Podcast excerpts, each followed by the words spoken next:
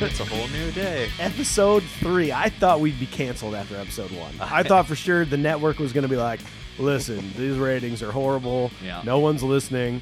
But so episode 1, we had 1 million listeners. Yeah. 1 million. Episode 2 was 1.3 million. So episode 3, I mean, we got to keep going up. So that's why we brought the big gun into this. Right. I mean, like, when you want results, you bring Kurt Burgess to the table because he's got followers. He's got people that either love him or hate him. But regardless, they're going to tune in. Mostly hate. but they're going to tune in to be like, what did Kurt say this time? I hate that guy. So, yeah, we'd like to welcome Kurt Burgess of Slap and Tickle to the podcast. Woo! I feel like this is going to get a little rowdy. I mean, like Kale was really nervous. Dawn was great, but, you know, she's just a very reserved. But I think I'm nervous for the neighbors, you know, after this podcast is over. Well, yeah, I mean, we're all a little loud. We got some beers, and I think we're ready to have a party. So, as always, we got AJ Vins of Wolfpack Productions in the house. Hello. He's my producer. We've determined that. Yeah, I like Kale's Third Musketeer. Third Musketeer. I'll take that. The producer co-host. Yeah, producer Third Musketeer. AJ is our original band voice. We can't forget about the original bands. Too often are we all about the cover bands. We need the original band voice.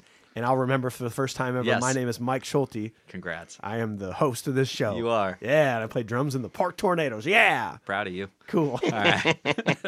Well, I'm glad you could join us, Kurt, because... you know, you're a guy around town. I hope so. A guy about town.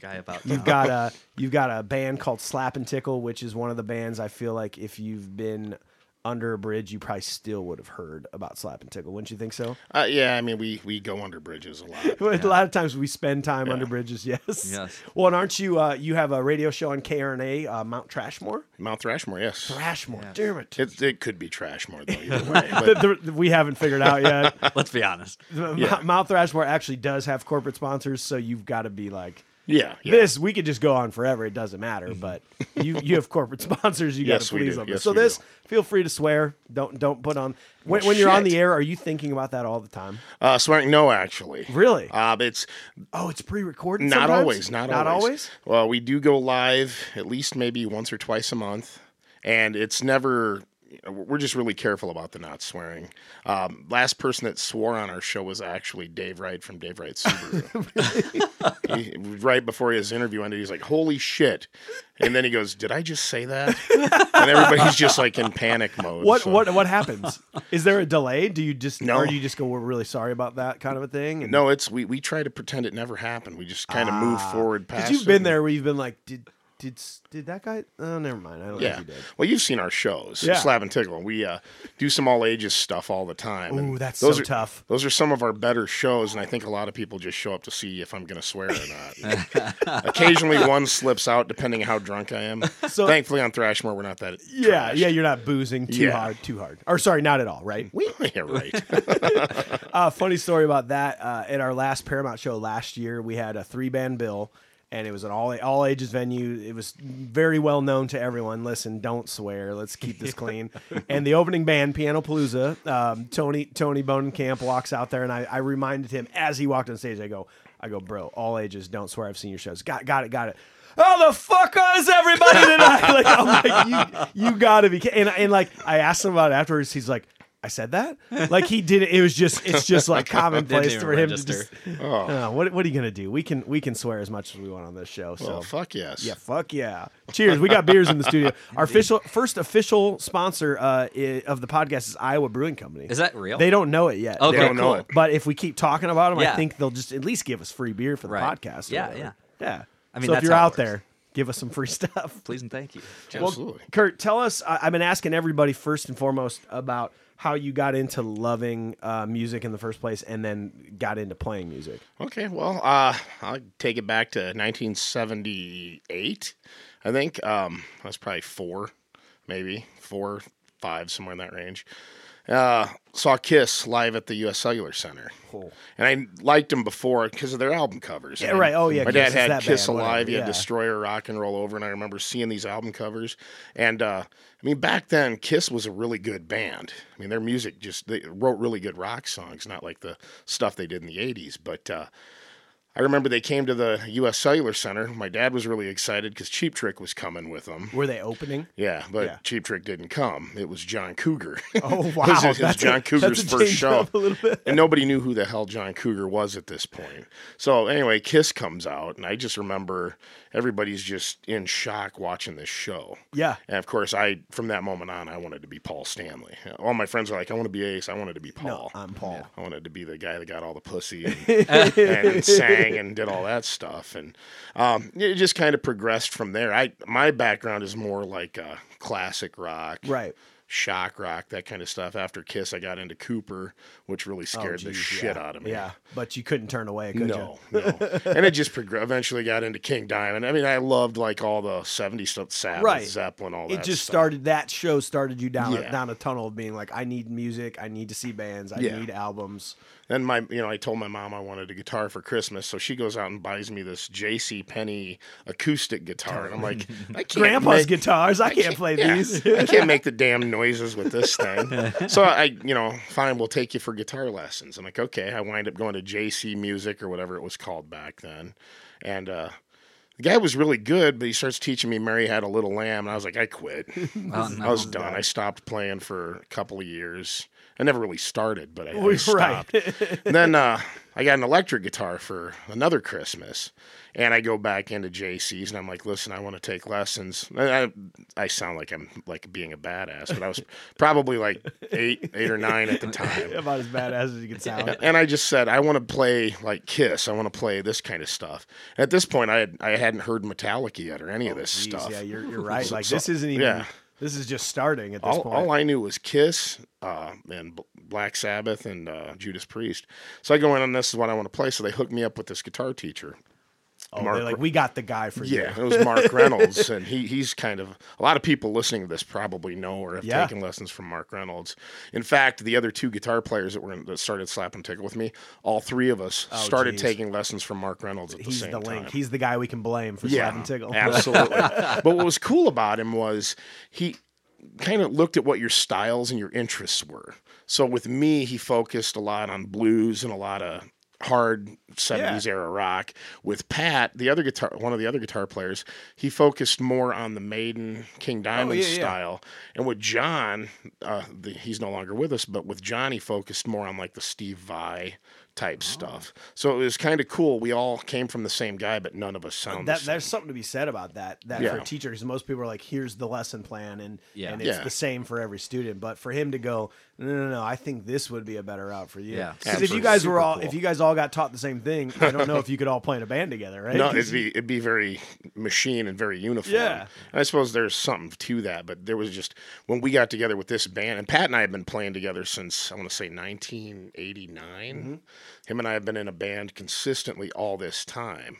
In fact, until recently, we both started side projects. It's the first time we've branched out and done stuff. Really? You just did? Yeah. So it's always been, how long Slap and Tickle been a band? I want to say we've been around for probably 8 or 9 years. Okay. And before that, you had other projects? Yeah. Before that, we were doing death metal and stuff. Nice. I mean, it was like, Slap and Tickle is not, a lot of people look at Slap and Tickle and they think this is us. And, this is not us. Right. I'm a big time King Diamond fan, and I listen to Slayer, and I listen to all this stuff. I hate 40% of the stuff we play. That's usually how it goes for cover bands. I do not own one freaking, despite opening for the guy, I don't own one fucking Poison album. Yeah. So oh my God, so many people just clicked off their podcast and unfriended. And hopefully I got some new respect because I said that shit. But I don't own any Warrant. I don't own any Poison, any of that stuff. So we basically are playing to, we had that discussion long ago, what do we want? Yeah. And we decided, hey, we want to play in front of big crowds. Yeah. We want to make money.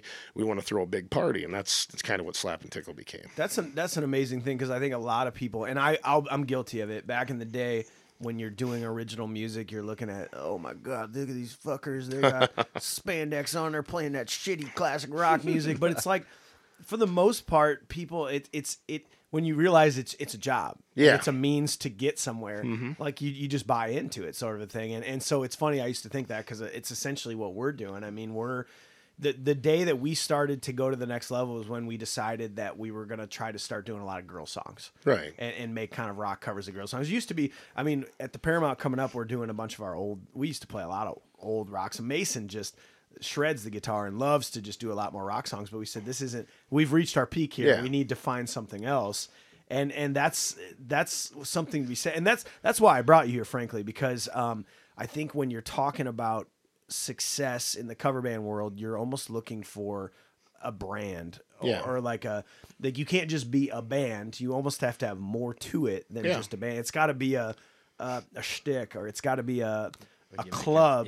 You feel like you're a part of something when you go to that show. Yeah. And I think, and let's take this back, man. So Kurt, we're just now knowing each other for what, like 6 months? Yeah, maybe. Max. Maybe that. Like I knew of you because you're very vocal in the social media world, and I'll see you posting on a lot of our mutual friends, and I'm always like, who is this guy, man? Oh, he plays in that Slap and Tickle band who I've never seen, but they're probably stupid, and I hate them. You know, like for real.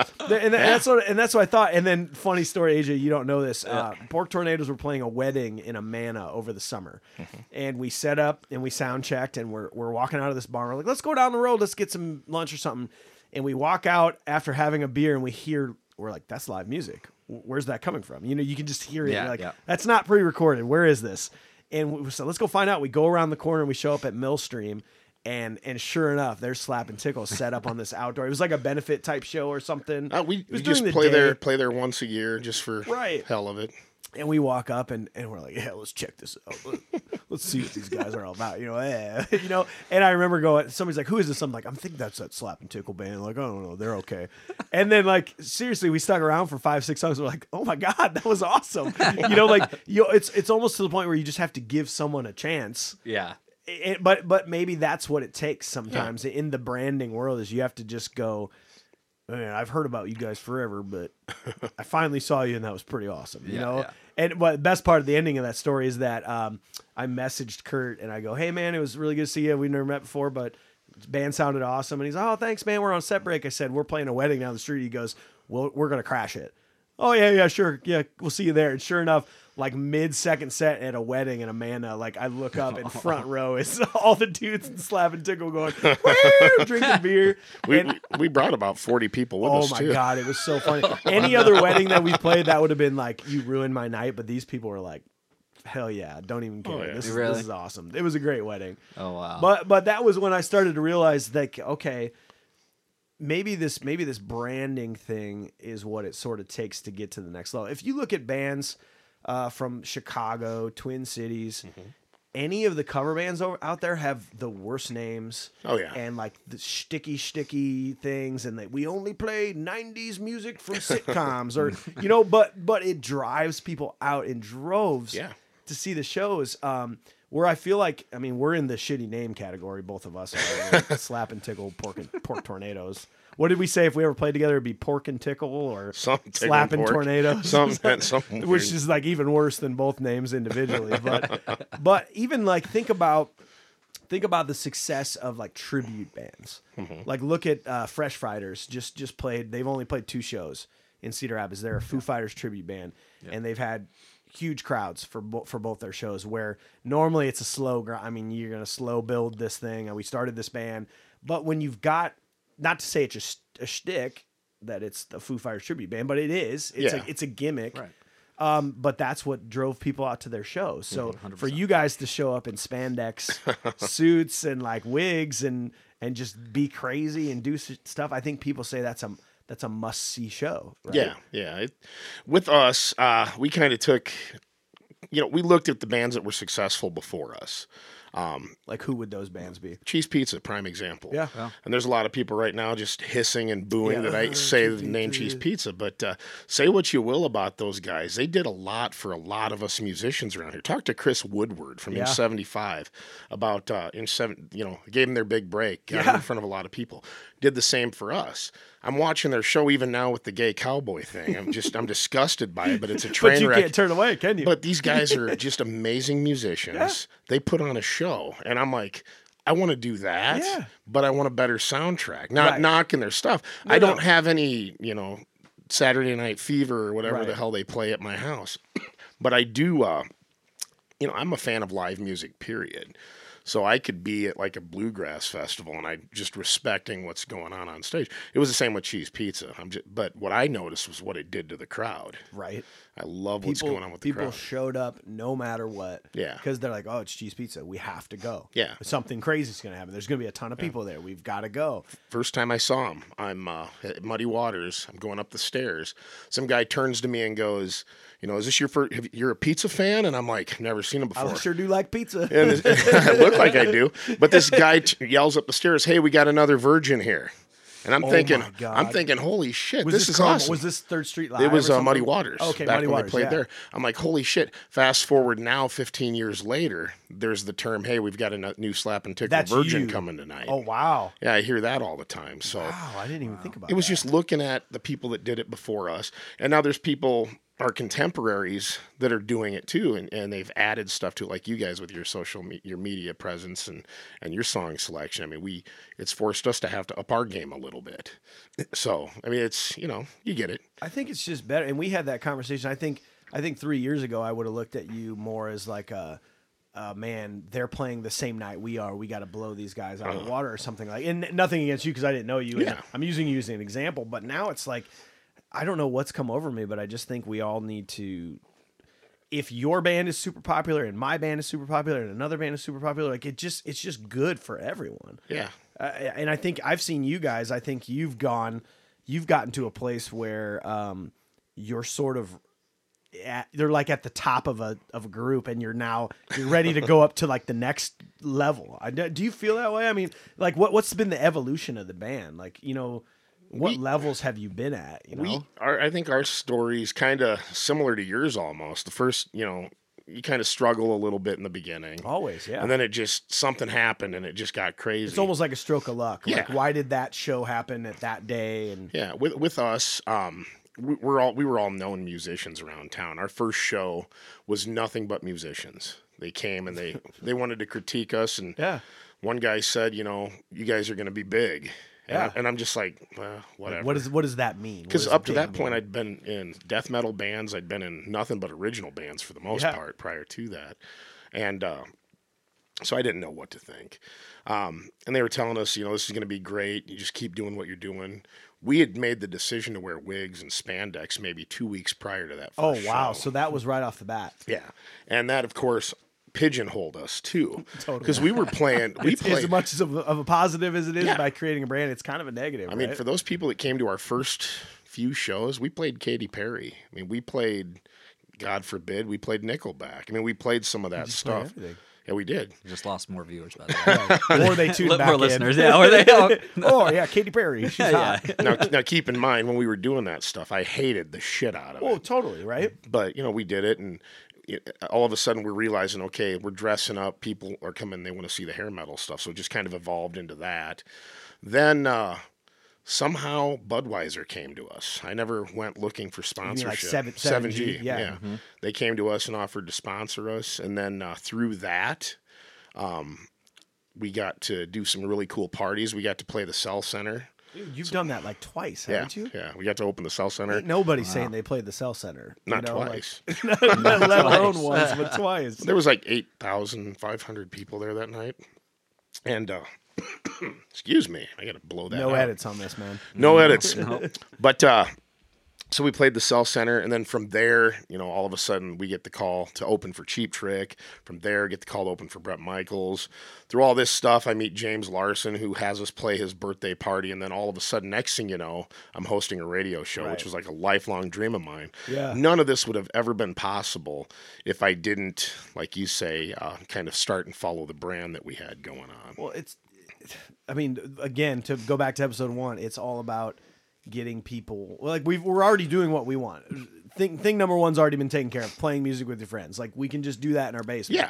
But if you're gigging out, the next step is you want people to come out to your show, right? Yeah, absolutely. So you have to give away some of that, like, I'm only going to play what I want to play. It's like, no, you got to get rid of some of that. I mean, because if you're only playing what you want to play, chances are your crowd's not going to be very big. But, I mean, you know, you're saying you were playing...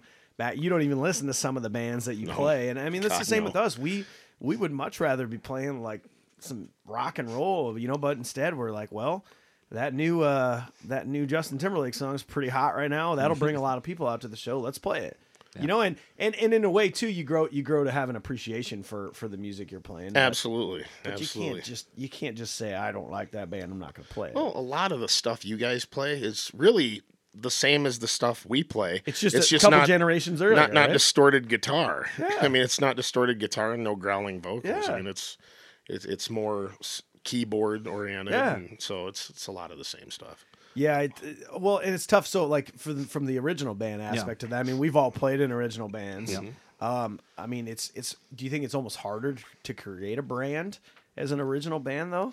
Yeah, I've talked to a lot of people in original bands, like on previous stuff, that they create a similar aesthetic.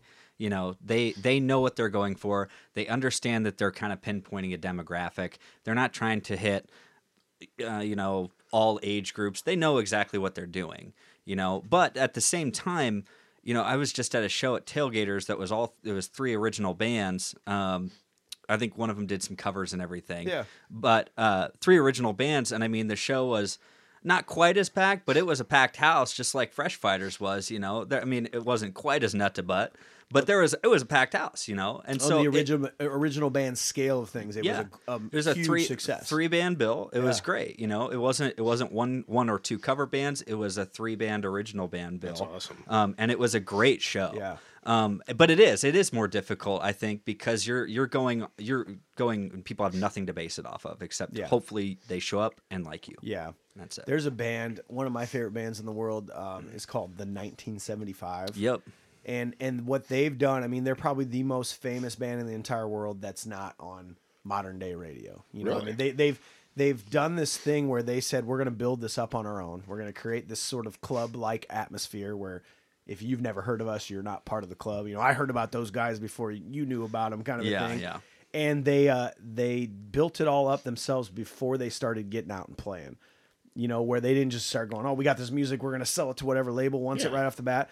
They perfected their show, they perfected their songs, they perfected everything, recorded it themselves, and then once they developed popularity, everyone had to come to them on their terms. And that's an original band, but at the same time, I think that's what all bands in the area should be doing is like perfect your craft, make it as good as possible, then get out and do things on your own terms. You know, like don't get out and play a bad show when you're not ready, or don't just play a show to play a show. Yeah. Just because, well, that bar asked us to play, we should totally go play that show. Right. I mean, you create that brand and then you live by it and you like throw it in people's faces. You know. There are bands that don't thrive in a bar scene. Like, no. So deal with that. Like own that. Yeah. Like go make your own DIY show. Create a special event. You know what I mean? Do this thing. Go wherever you needed to go to do that. If you're not a bar band, a lot of people a lot of bands do thrive in the bar scene, so that's what they're going to go do. Mm-hmm. Do you think? I mean, Kurt, do you think it's at this point looking back? Do you think if had you guys had like a normal name like the Billy Goats or I don't know, that's the most original normal name I can think of, and that you didn't wear spandex and didn't have wigs on, do you think you'd be where you are now? No. Yeah, right. I mean, that's kind of crazy to say, right? That almost came to that. We had a list of like 100 names that we came up with. Some of them were just horrible. I can't even remember what they were. But we just, you know, we would all take turns at band practice. So I don't like that one. I don't like that one. Vote them out. Eventually, it came down to Slap and Tickle. Which Slap and Tickle? I can't even remember. One of them, John came up with a bunch of stupid Star Wars things. Oh yeah, they were horrible. Like, and I'm just pigeonholing us, man. He's like, well, I just want to get some ideas on paper. I'm like, okay. Well, then it came down to Slap and Tickle and this other one. The other one was actually probably a really good band name, but yeah, like maybe for an original band or something like that. Yeah, yeah. It was. I can't remember what the hell it was. It was something. It had something to do with sex, but it was a good name. Naturally, yeah. I mean, I've always come up with really good band names. I'm in a band called. I was in a band called Waffle House Brawl at one time. Yeah, that's cool. Yeah, I mean, so it's just I come up with different names. And Slap and Tickle's basically from the movie Beer Fest. Mm-hmm. It's a lady. You want a little slap and tickle. Yeah. So it just kind of came from that. None of us thought in a million years that was the name that we were going to go with. It came down to the last two. We ended up flipping a coin. Went home, told my wife, hey, the band's called Slap and Tickle. She's like, that's fucking stupid. And you're like, I know. You just I'm wait. Like, someday. Like, I don't know. So our show's coming up. We're giving, you know, we had posters made, giving them to the bar. We're like Slap and Tickle. And we go back to do the show and they write a band on it. People thought it was like a burlesque show. And then all of a sudden we, you know, we go change. We come out in our spandex and everybody's just like, you know, yeah, what the hell? And think about this. Our first show, it was at Gilligan's. And it's nothing but musicians there. Where's Gilligan's? It's on First Avenue. I can't remember what it used to be called. It's First Avenue. It's down here currently? Yeah, it's still there. But it's not really known for live music. But they were the first ones that said, yeah, come play here. So we're there, and for us to have to go change in front of all these musicians that respect the shit out of us for the stuff we'd done in the past, and we come out with wigs and spandex on, you know, and we're just like, I'm like, are we really going to fucking do this? And they're like, yeah, we're going to do this. So we did it, and, you know, we were laughed at first. Well, completely. But then it was just one of those. Then guess what? Everybody kept drinking. They kept coming and telling their friends. And I think with the original bands, too, a lot of it might be that fear. Right. You know what I'm saying? Like to be like a Kiss and go like, we're wearing makeup. Yeah, we're going to do something. Or like a Slipknot to be like, we're going to wear all these masks and stuff. You go back to L.A. in the 80s. That was all original bands. Yeah. Wasps throwing live raw meat out into the crowd. You got all this other shit going on, you know, and here the norm is to just not do anything that makes you look stupid. Right. I think you got to get out of that shell and you got to make yourself look a little stupid. That's super true. I think back to how tough it was in Cedar Rapids. You know, I think I told this story on the first one or something, but we've been playing in Cedar Rapids for maybe 6 years. And for the first 2.5 years, nobody was showing up. Really? Like we haven't changed. They haven't necessarily changed anything. We're still the same people. We're still the same musicians. But I think Cedar Rapids is the place that they have to know your name. Yeah. For a long period of time in order to then go, oh yeah, those guys. Yeah, I've heard that name. So like the weirder your name is, probably the more memorable it becomes. The more people go, oh yeah, those guys. They've been playing around a lot. I remember. Yeah. We should go see them. And like it's like nothing changed. All of a sudden, just people came to the show and said, "Oh, that was really cool. Where have I been the last couple of years?" You know, shit. Well, yeah, where the fuck have you been? We were about ready to quit. Yeah. That kind of takes me back though to like large midgets. Oh yeah, remember that was one of the first when I was still an original band guy. That was the name that I knew of the cover bands. I was like, "Oh God, cover bands! They're the worst. I can't believe they're large midgets. What a stupid name! This is so stupid." But I mean, really, they kind of owned it. They're like, here's a dumb name. Here's what we're going to do. And we're full blown all in. Yeah. Like they're all. And I think you can learn something from just saying, shit, man, this is what we're doing. I mean, did you ever think at one point, like 4 months in that you're like, let's get rid of the spandex. Let's go to normal. We've talked about maybe doing some shows without it just to see what would happen. Because didn't Kiss do that every once in a while toward the end of their career? Well, they're still together, but they did unmask in 1980, and they did like the whole decade. Oh, that's right. Unmasked, and then they put it back on. But we talked about it, and I'm like, it would have to be a special event. Like we talked about maybe doing a Halloween show where we didn't dress up. Yes, we come out like as our normal selves and do a show. I think that'd be funny. But no, we up to this point, there's never been a discussion about let's just not do this anymore. Let's not wear this anymore. It's too late now. We've talked about opening for ourselves. Oh, working up some different songs and actually and play them really horribly. Just for shits and giggles. Slap and tickle. Yeah, that's right. Well, I gotta admit, when I first met you, I think we talked online. We're like, hey, let's grab a beer sometime. Like, I didn't actually know what you looked like. Yeah. Like, oh, is he gonna have the wig on? I don't know. Was that real hair? I'm really not sure. But I was honestly thinking the same thing. I was like, he's got like long hair, right? Like, yeah, he's got like a bandana and like spandex. Does he wear the spandex to work during the day, or is that just a weekend thing? You want another beer there, Kurt?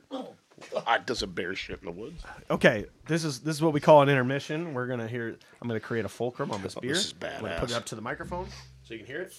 Oh, did you hear that? Yeah, we don't edit things out of this podcast. Can I trade you one of these for one of those? Here you go. Can I trade you? Yeah, trade me.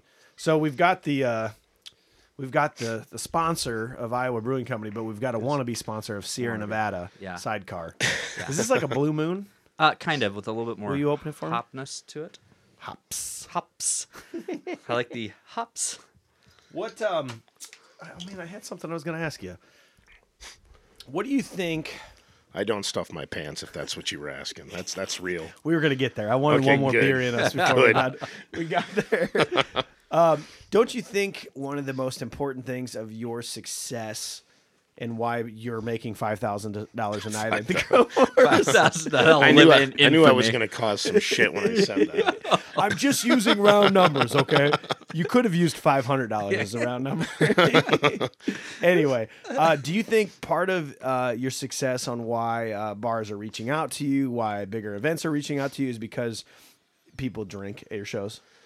It's a lot to do with it. I think it's huge. I've heard a lot from bar owners. You know, I'll sit there afterwards. And here's the thing, I've gone out of my way to become friends with these guys. Cale's a personal friend of mine. I hang out with him outside of there. I hang out with Otis. Friends with Scott and Mary Pinter. Friends with all these guys. So you know, I probably get to have more candid discussions with them than a lot of people do. And I'll hear, well, I'm not going to book that band anymore because people show up, drink pop. Yeah. They don't drink. It's sad because, I mean, you know, yeah, alcohol is maybe not the number one thing you want to be promoting and people driving home and stuff. Yeah. But like that, a bar like Tailgaters, that's how they make money. They don't make money any other way. Yeah. And that's how festivals, you know, like you guys have played, like Sweet Corn a lot and Uptown Friday nights and things like that. Like that is their money maker. Yeah, is how much alcohol can go through that place. And it's not like you're trying to just get people as drunk as you can, but you're also trying to get people as drunk as you can because I'll tell you what, we've talked to a lot of bar owners who maybe your first time there, you know, you do a show, but then 6 months later they forget maybe that you were a good band or whatever. And ultimately it's going to come down to them looking at the books. Yeah, absolutely. When you're like, hey, we want to come back. They're like, oh man, I can't really remember you. Let's see. And it turns out it was a bad night of bar sales. Yeah. Well, can we bring you back, but pay you a little less? I mean, you don't want to be going down in pay. You want to be going, you want to continuously be negotiating your pay upwards. So, right. Man, alcohol just seems to be, do you guys drink on stage? Oh yeah. Yeah, I think that's what it is. I think people see you boozing and having a good time, and it just sort of makes them. They want to join. Do you know William Elliott Whitmore? You ever heard that name before? Yeah, Iowa folk musician. Yeah. That guy. I've never been drunker than I have been at all of his shows. You know, like because he's just people are handing him whiskey and beer, and I'm just like, I want some too. It's a Sunday at 12, and it's a benefit show that you're doing, but I'm gonna bring you a whiskey because it'd be awesome to do a whiskey shot with you. You know, and like. So that's part of his draw, and I think that's part of some of the bigger bands around here is they do make people drink and have fun. Yeah, it's with you guys, us, Cheese Pizza again. I think us bands, we're an event. It's not just hey, come see my band play. It's hey, this is a party. We're we're background noise at the party. I think that's how we see it. But I think our three bands in particular have said that's not enough. We want to be the loudest girl in the room screaming, "Hey, look at this dress!" You can't turn around. Exactly. Hey, don't turn around. Don't turn around. But we understand that what's going on is bigger than just what's going on stage. It's not all about you. Yeah. You're an important part of this party, but none of it happens without every aspect of this party. You've got to have the great cooperative venue. You've got to have the great fan base that shows up and wants to have fun, and that's not, and then there's a difference between a very respectful, drunken crowd that everybody's having the best time, and then there's like, you go to what was Cale? Cale told me a story about he went to Boston on St. Patrick's Day to see what would be like the like Irish modern day band that just Dropkick Murphys. Dropkick Murphys, maybe? Probably. And he told me that Flogging Molly. It's one of those bands. I'm sorry, Cale. Like I just, fuck whatever. Off, Cale. Fuck off, Cale. But one of the funniest things he told me is he went to Boston on St. Patrick's Day to see this Irish band, Dropkick Murphys. And it was just fist fight here, fist fight there, dude getting punched there, guy getting dragged out. And the best part of it was Cale was with his brother, and his brother's like, Cale, I gotta puke. And Cale's like, okay, come on, let's go to the bathroom. And they start walking to the bathroom past this line of people, and this one guy's like, hey, where are you going? He's like, oh, sorry, my brother's gotta puke. He goes, we all gotta puke, get in line. And like there's maybe a difference between like everybody having a good time and everybody fighting each other and breaking things, but it's a fine line, man. We live that every I teeter that line every weekend usually. Yeah. You have a lot of fights at your shows? No, never. In the 9 years Slap and Tickle's been around, I think we've had maybe 5 or 6 fights at our shows total. That's pretty good odds. The 80s music, I mean, a lot of people think Satan and all this stuff. The stuff we play, it's all happy. It's everybody party, everybody take your clothes off. And, do this, Yeah, I mean, so it's usually when there's a fight at one of our shows, it's because somebody bumped into somebody at a pool table. Right. That's usually what it is. And they just didn't understand. Like, no, man, it wasn't my fault. What? It's your fault. Yeah. You know, so it's cool. That Dropkick Murphy thing's probably where Kale picked up that stupid banger thing. We haven't said banger at all. We haven't yet. I got so drunk drinking every time I heard the word banger. Is that there should be drinking games probably to this podcast, right? We'll have to come up with some rules. Banger. Banger. If we did say banger a lot, damn. It's all right. I thought of this question for you. How many shows on average do you guys think you play a year? Oh, shit. There was a period of time when we were playing every weekend. Mm-hmm. Like Friday and Saturday, or maybe just... Usually it's one or the other. We usually play just Saturdays. Okay, right. But we were playing, you know, at least maybe all but maybe 5 weeks out of the year for many, many of those years. Then there were a couple where we do 2 shows. We do back-to-backs, you know, in the summer especially. Because we'd do private parties, and then we'd play at a bar. Right. And then we'd wind up with some Thursday night gigs somewhere, too. Totally. And this was back when, you know, we were doing well. A lot of it was in town. Right. But, you know, as time had kind of gone on, we started to realize we got to reinvent ourselves here. Yeah. We got to back off of playing in town so much. Then we started playing elsewhere. And, you know, we just, I think we got to a point where we started missing our families, wanting to do stuff. My kid graduated from high school last year. Hockey stud. My daughter's a national competitive figure skater. And I missed a lot of that over the weekends because we had shows and they'd go do their games. And Pat, you know, he's married. Everybody in the band's married and, you know, has kids and stuff like that. And it was like, you know, we got to slow this down, take a little more time. So now I'd say we play maybe twice a month, right? Sometimes 3, but we always try to make sure we have at least one weekend a month where we have nothing going on, and we try to get out. And if we're not doing anything, we try to get out and see other bands play. Yeah, that's smart because I mean, you still have to dictate your own terms. Like you know, I think you should be able to say we don't want to play that show that weekend. You know, like we don't. We've got other things going on. Yeah, but there's also something to be said too when you get to a point like you guys are, where people are actively coming out to your shows. Now you starve them.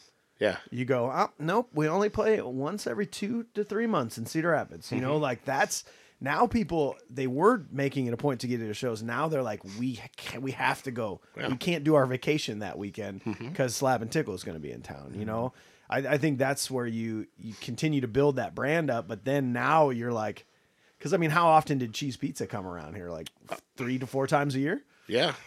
And same with Hairball. I mean, Hairball's different. Because that's a whole nother they'll come here, they'll go to Des Moines. I mean, so they're always around here. But Cheese Pizza was kind of that same way. And what that's done for us as far as the brand, you know, we have our own sound guy. Yeah. And he's actually a member of the group. He actually gets a fair cut. Oh, yeah, 100%, like the rest of us. As he should. But he was actually nice, and every sound guy out there right now is going to get pissed at me for saying this. But our sound guy actually stepped up and said, there's no reason that the sound guy should get paid more than the musicians in the band. Wow. So he, you know, and we're like, thanks. So he gets an equal cut. Like we split it 6 ways, whatever we make that night. But our thing is we help him set up. We help him tear down. Totally. That's when it becomes an equal kind of a...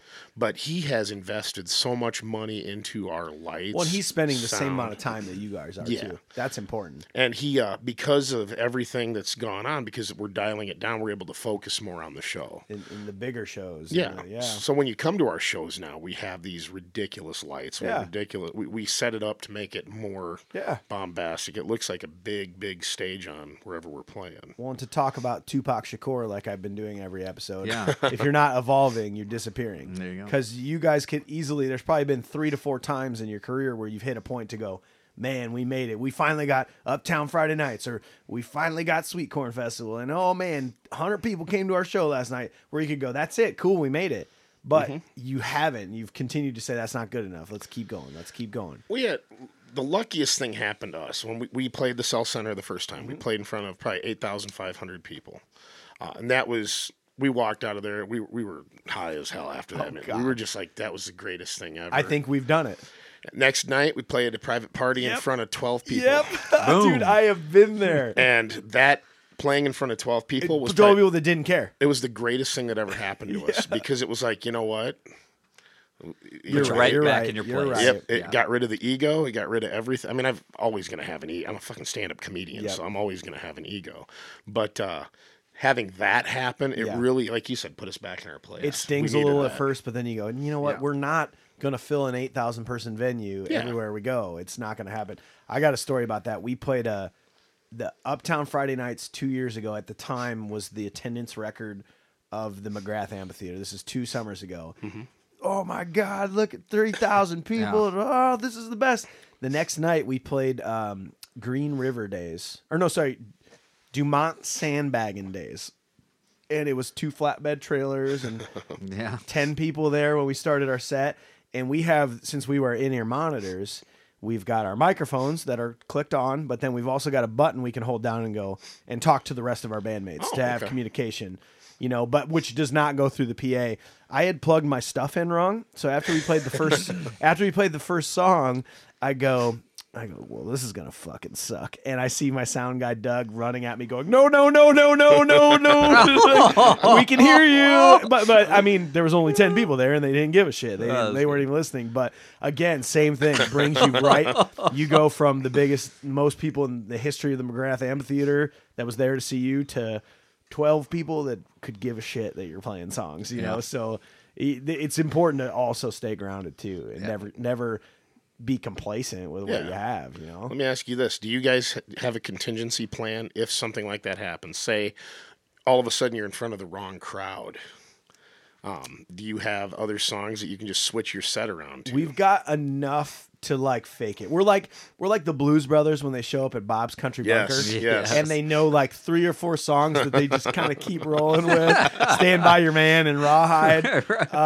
Yeah, there's enough. We can cater at least to the more rock crowd, like, you know, okay, we're going to throw in some Stone Temple Pilots and or the country crowd. Okay, here comes Wagon Wheel again, even though we don't play that anymore. And, you know, so you can tailor it and you need to be versatile like that. But you also, one of the things we tell people that are either booking us for a wedding or for a festival or for, we go, we're not changing who we are. Like, you know, you're booking us for your wedding because we do this, right? We're not going to all of a sudden learn Mustang Sally and the chicken dance for your wedding. Like, we're not a wedding band, right? But we will come play your party. So there's maybe that making a shtick, but also like being true to what it is and not just this constant evolving thing that, we'll do whatever. Well, we do bar mitzvahs and we'll come play that. And well, I think that's a big thing for a lot of original bands though. Like, in that original sense, they're writing their music and doing, like, we do it for us. We do it. It's us. We're not going to be changing, and we're not doing this for you. Yeah. We do it for us. But there is something to be said. It's like, yeah, but you've got probably a softer song that you can play at this point in time, right? Yeah. You know, you can do that as an original band too. I think this podcast will come out after the Paramount, so I can say this, but we're doing our second set is just a trio version of the band that we kind of used to do a long time ago. It's got some kind of older bluesy stuff. It really shows off Mason as a guitar player. He doesn't really get to play guitar as much as he likes to. So it's got some really old, cool jams. But we decided we were going to end it with Out of the Black by Royal Blood. Oh, you nice. Know, the I mean, like, rock and roll. People thought they were hearing some 12-bar blues, and they're like, yeah. And my brain goes, well, no, you know, there's this kind of more of a, they're expecting this, and to Mason's and Corey's credit, they're like, this is our show, right? People are here to see us. We'll do whatever we want, that's right? And it's good to have a group of different mental people in your band to have different philosophies to be like, let's run this all by everybody. Let's take a vote. We're like Sons of Anarchy. Like, we have to have votes on things before we do things. Sit around the table with a gavel and stuff and sit around the table. But I think that's pretty important to not just all be the same person and go. Yeah. Keeps you balanced. Yeah. It keeps you balanced. Right. Yeah. So absolutely. So how about, the guys in your band, like, I mean, are they like your true, some of your best friends in the world?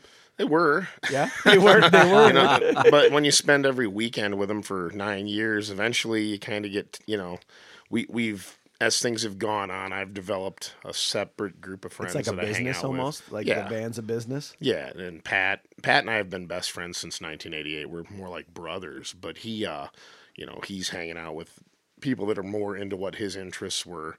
Pat's a techie. Yeah, I'm not. You're like, you start talking about. Yeah, do you have a cell phone? On the first episode, we didn't think you had a cell phone. I do. You do have a cell phone. Yeah. Okay, cool. Just clarifying. Not a. I've got a Droid. I've got probably the Droid. Oh, he's got pretty fancy Estate over there. Yeah. Oh yeah. But you know, I went to college. I took an MCSA certification course, which is completely obsolete now, and I was just sitting there going, "What?"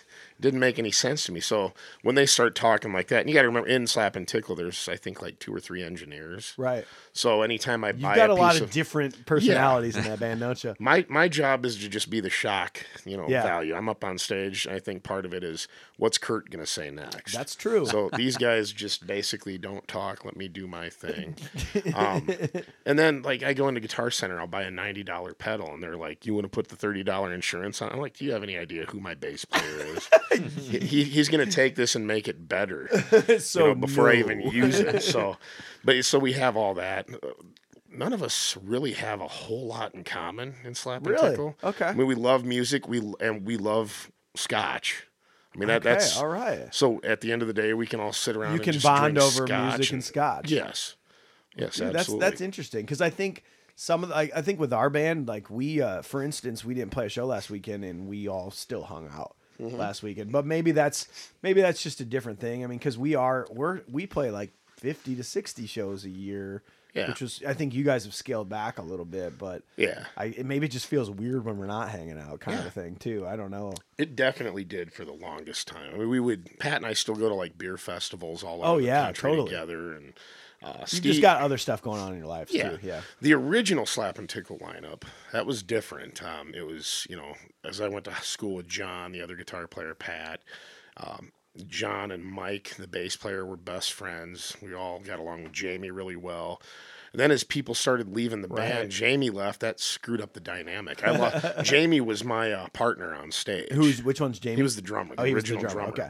And he had a microphone. I had a mic, and we'd banter back and forth. When he left, all of a sudden I've got 3 other guys that are really shy.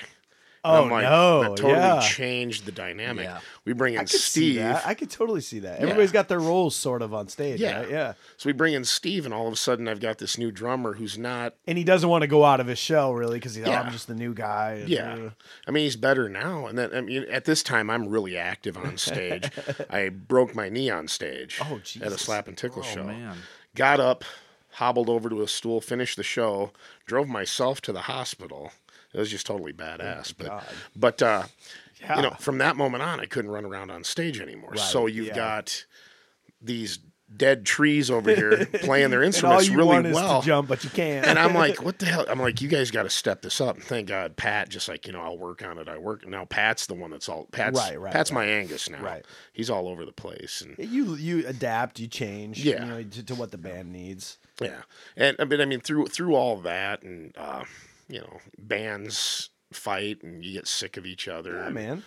It happened. We'd all kill for each other, but you know, totally. But and we'll be friends forever. It's like, but right now, are we hanging out all the time? No. I think you have to look at a band, maybe even in the original world. And you can fill in on this, AJ. But I think especially the cover band world, it's a business. Yeah. It's not like this is who I truly am. I mean, it's like, well. This is sort of a shtick. And, like, even our wives will attest to that, too. You know, like, you get a lot of adoring fans. Oh, you're so great. It's like you have to entertain them and say, oh, yeah, great to see you. Let me take a picture with you. But it's an act. It's a business. You know, you're trying to keep fans at the show. But I don't know. I don't remember it really being that way when I was in original band. It was like, this is my heart and soul into this band, and if you don't like it, I'm going to be so mad, you know? Yeah, well, that's what it changes as an original band grows, in my mind and my experience with it. It changes as you grow as an original band. When you're an original band, you start out, you're like, we're in this for us. It's everything. I'm pouring my heart and soul into this, blood, sweat, and tears. Who cares about anybody else, anything else? It's about us, bros, music, whatever. Yeah. And then, but then, like, when we were in Kidnap and we were touring on our, like, second tour, it's like, no, this is a business, guys. Yeah, we still need to make money. This is a business. So, like, when we book these shows, we're not traveling 4 hours from our last place so we can hopefully make $20. We have to actually book this show properly. So in a way, I mean, it really is. A band is a business. A band is a business. Especially it always if it's is. Your only career. And I think, I honestly will say this to original bands, the sooner you recognize that, the better. That's super true. So. Yeah. That's super true. Kurt, you've listened to the last two episodes. Mm-hmm. What do you think? A lot of things we've been talking about is like, what do you think can be done to continue to grow the scene around here? Like, I mean, what do you think it's going to take? Is it everyone banding together? Is that what's going to drive people out to show? Is it us creating better products for people, better venues? Like, you know, what do you think is going to keep getting? And well, I guess first of all, before you answer this, is the scene down right now? No. I don't think so? It is. I don't think it. I think there's people right now that aren't thriving like they used to, and they're going to throw back to a time. Well, big dogs. You know, we had big dogs, and you know, whatever. You know, you'll have whatever. I'm having a great time right now. I don't think the bands are worse now than they were. No, I think the talent's incredible around here. The talent's still great. There's still a lot of good bands. There's not as many as there used to be. And I mean, let's face it. A lot of the people that are, you know, playing the you know, from that era, their fans have moved on. You know, they've got kids now. True. It's not able to get out as much. Shows, I attribute a lot of our success to the fact that the music that we play, the women that was big into that are in their 30s, 40s, and 50s now, so they can get out. Yeah. That's true. It's almost like a resurgence of that crowd. Yeah, absolutely. Oh, that's a good point. Yeah, but as far as like the scene, I think we got to keep doing what we're doing. I know people are going to say, well, we've done this before. Right. We've tried doing this before. Not with us, they haven't. Right. I mean, with what you're doing, what I'm doing, what Kale and what AJ here's doing, you know, we're actually taking it a little bit more seriously. It's going to be a slow burn, and I don't feel like we're going to just overnight, like everything's going to be better. And to be fair, I mean, like, Kurt, you don't need any help making, like, you're fine. You're going to keep doing what you're doing, and people are going to keep showing. Same with me. Like, I don't even play bars anymore around here. Yeah. But I just like music, and I want everyone around here to experience some of the things I've experienced, and to have great crowds, and I want the general public to go, well, we're not doing anything on Saturday. What should we do? Let's go see a band. Mm-hmm. Like so I think we just need to continue to just go down this road of like camaraderie and helping people. And you know what's maybe just because I don't get out to too many shows, but I feel like I've seen more and more musicians at shows. Yeah.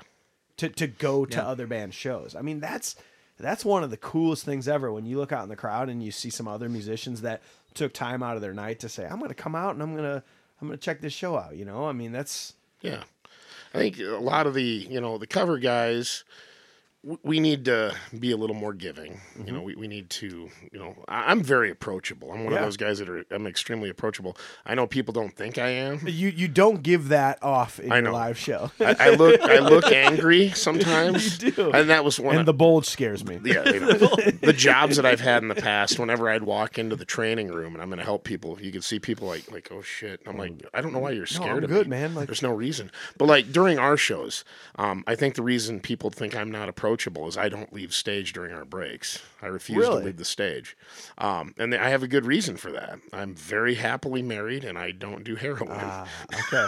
Two very and I've been offered a lot of weird things. And think about it though. I'm up on stage saying, hey, I just smoked a shit ton of heroin and banged a bunch of whores. Again, this is an act. It's like, an act. I've got an act. It's a show. Here. Yeah. But keep in mind, my wife makes my spandex for me. And my wife she hardly ever comes to our shows, but when she does, she loves it when I'm getting hit on. Totally. I mean, look at this. Look at what's sitting here in front of you. This the best part, dude. You were straight up like the best part is like, okay, so let's say you got hit on all night long while you're wearing this spandex and you're a bigger guy and you're on stage, but then the next day you're the same person and you're walking around Menards, you could see that same chick and she'd be like, "Ooh, get away from me." You know, like possibly, yeah. Yeah, I mean I notice that all the time. I mean, people that wouldn't give you the time of day if you're just walking around are like, "Oh my God, you're in a band." Whoa. Yeah, it's a tough life. It's a drug. I said to Pat one time, I'm like, "Do you realize how much ass we would get if we weren't married and we were doing it? I mean, it'd be boy band, epic ass." All right. But yes, I'm very approachable.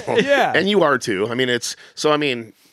You know, if you want to do shows with us, if anybody, you know, obviously we're not going to take a band that plays nothing but death covers. Yeah, it's got to make sense. You can't do that. But there have been some heavy, heavy bands that have said, "Hey, we have some songs," or you know, more like Metallica's Black Album. We can adapt a little bit. Yeah, and I've only turned down ever one band opening for us, and but we've had everything. We've had a Clash tribute band open for us.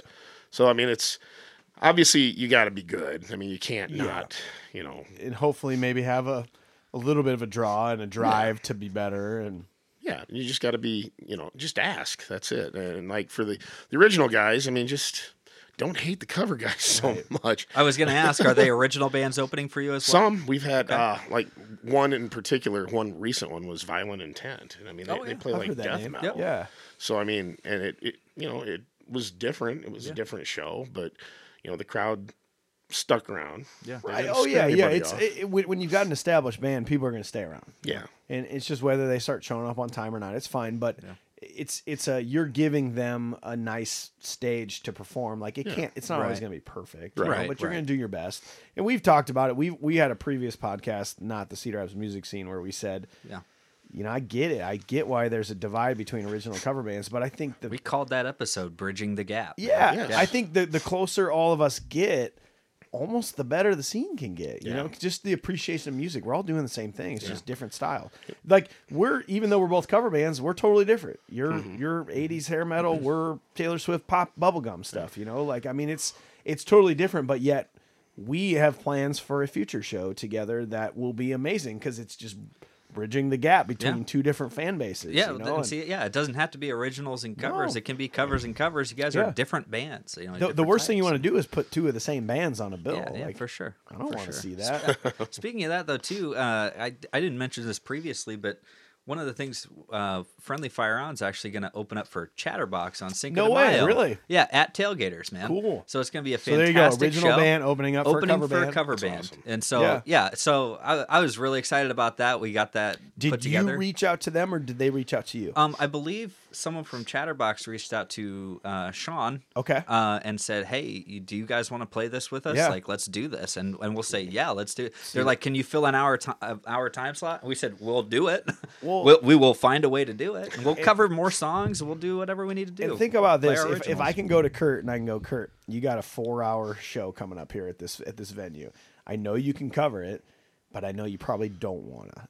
And let's take that 4 hours and let's move that down to 2.5 hours. Yeah, get out your B-list material. Just play A material. We want to open up for you. We want to do this." Yeah. I mean, that's a win-win for a lot of people. Sure. Absolutely. The older I get, the less I want to play. I want to do 75-minute sets and call it good. Yeah, I mean that's it, man. There you go. So if the opportunity arises, I think we'll the better the more well-known established bands should reach out to other bands if they need it, but also don't be afraid to reach out to other bands. Yeah, and say we think we'd be a good fit for you. Absolutely. Yeah, man. Yeah, I personally, you know, with the original thing, I wish it was reversed. I do too. I would love nothing more than the original bands to put us out of business. Completely. I would love to go back to writing originals and being appreciated for that. And you know, but I do love playing for the crowd and I love making the money. You go to some towns, it's the other way around. The original bands are the ones making the money. Iowa City's a prime example of that. Like, cover band, you write original music? Okay, cool, we'll check it out. Yeah, it's very appreciative of that. Like, you know, you got Gabe's and Blue Moose and stuff like that down there. So. Yacht Club. And Yacht Club, like that. Yep. Yeah, I actually talked to the guy that books for the Yacht Club. And anybody listening that's looking for places to play, they own the Yacht Club, Gabe's, and they own Wildwood as well, yes. So, they do. That's right. Yacht Club is more folk and jam band. Yep, 100%. Gabe's is pretty much original, heavier stuff. Indie. And then Wildwood's like country, right? Hair bands, cover bands can play at Wildwood. So they've got those contacts down full there. Gambit. Yeah. Yeah. Well, I know this is a little off topic. I know that Max Mitchell with Iowa Live Music, and if you haven't downloaded the app, please do it. It is the best thing. It tells you where everybody's playing. Share it to all your friends. But he is working on a band and venue database to be available for people to be able to search for. I'm looking for an original rock band out of Cedar Rapids. It's going to be searchable. So I mean, he's got a little ways to go on that. He's doing some trial runs, but hopefully, sooner than later, we're going to have the ability to just search for other bands and search for venues and add bands. And I think it's going to be a cool tool for everybody to have. Very cool. That's awesome. Well, I don't know, man. I think we're approaching the mark where we always say, man, we've gone on for so long and we haven't touched anything. How long has it been? It's been like an hour and 10 minutes. We've literally hit it. 1 hour. That's what we've been trying to hit. Yeah. So what do you think? I'm going to leave it with this. Like, what do you think is the number one thing that can be done to just continue to improve this scene at this point? Just focus on putting on better shows. Yeah. Whatever that means. I'm not saying put on spandex. It worked for us. But, I mean, even bands like Pink Floyd, boring as hell. Yeah. And if you ever watch any of their old stuff, it sucks. But they brought the lights in. Oh, totally. And that became the show. They found the gimmick of sorts. Even bands that don't have anything, like Typo Negative and Tool. Part of their thing is the darkness. Yeah, it's almost that they don't have a gimmick. Yeah. That is a gimmick. But they had a show. Yeah. Mm-hmm. So that's what I would say. I mean, if you want to grow your crowds, if you want to do that, have a show. Focus on putting on the show. Yeah, find your brand, find your what you're all about. Decide if that is, do people want to see this? And then perfect that and continue to get out and do shows. I mean, you don't have to be good. I mean, if you have a great show, it might, I think about G.G. Allen. That guy was horrible. Like, oh my God, he had such a cult following. Yeah. His show was disgusting. Like, I'm not a big Fish fan or a Widespread Panic fan, but they put on a freaking show and people go. Yeah. Maybe it's the drugs. I don't know. It could be. It could be the drugs. Well, anything else anybody wants to add on this one? I think episode 3. Yeah, episode 3. I think the only thing I was gonna add on to that is you said kind of do people want to see what you're about to put out there? It's kind of the idea. If you really want to have your cake and eat it too, then you got to be asking yourself those questions. And also, like you said earlier, be able to give and take with that idea of like, this music's for me, that music, it's not for them. And that's great. And there's a lot of original bands out there too, that aren't out there trying to tour and be the biggest thing and the next big thing in the world. They just want to make music, and that's great. But if you want to have your cake and eat it too, there will be a little bit of that give, to please the crowds. Finding as well. A balance. Yeah, find that balance. So. I love it. God, we're touching on some good stuff. I think we'll hit 1.5 million. I think we're going to do it. Maybe 1.6. How do we top the Kurt Burgess episode? Have him back. Part 2. Tell us more stories about spandex and heroin. We're going to save the bulge for the next time. All right. We're going to bring you back in full garb next time. Yeah, for the podcast. Yeah. Well, it's official. I have to pee. I've had a couple beers. Ooh. So I think we're just going to end this. We're going to cue the music. Yeah. And I'd like to thank you for coming, Kurt. Thanks for having me. Keep the scene alive. That's right. All right, thanks for listening, guys. We'll see you later. Some stranger to you and me.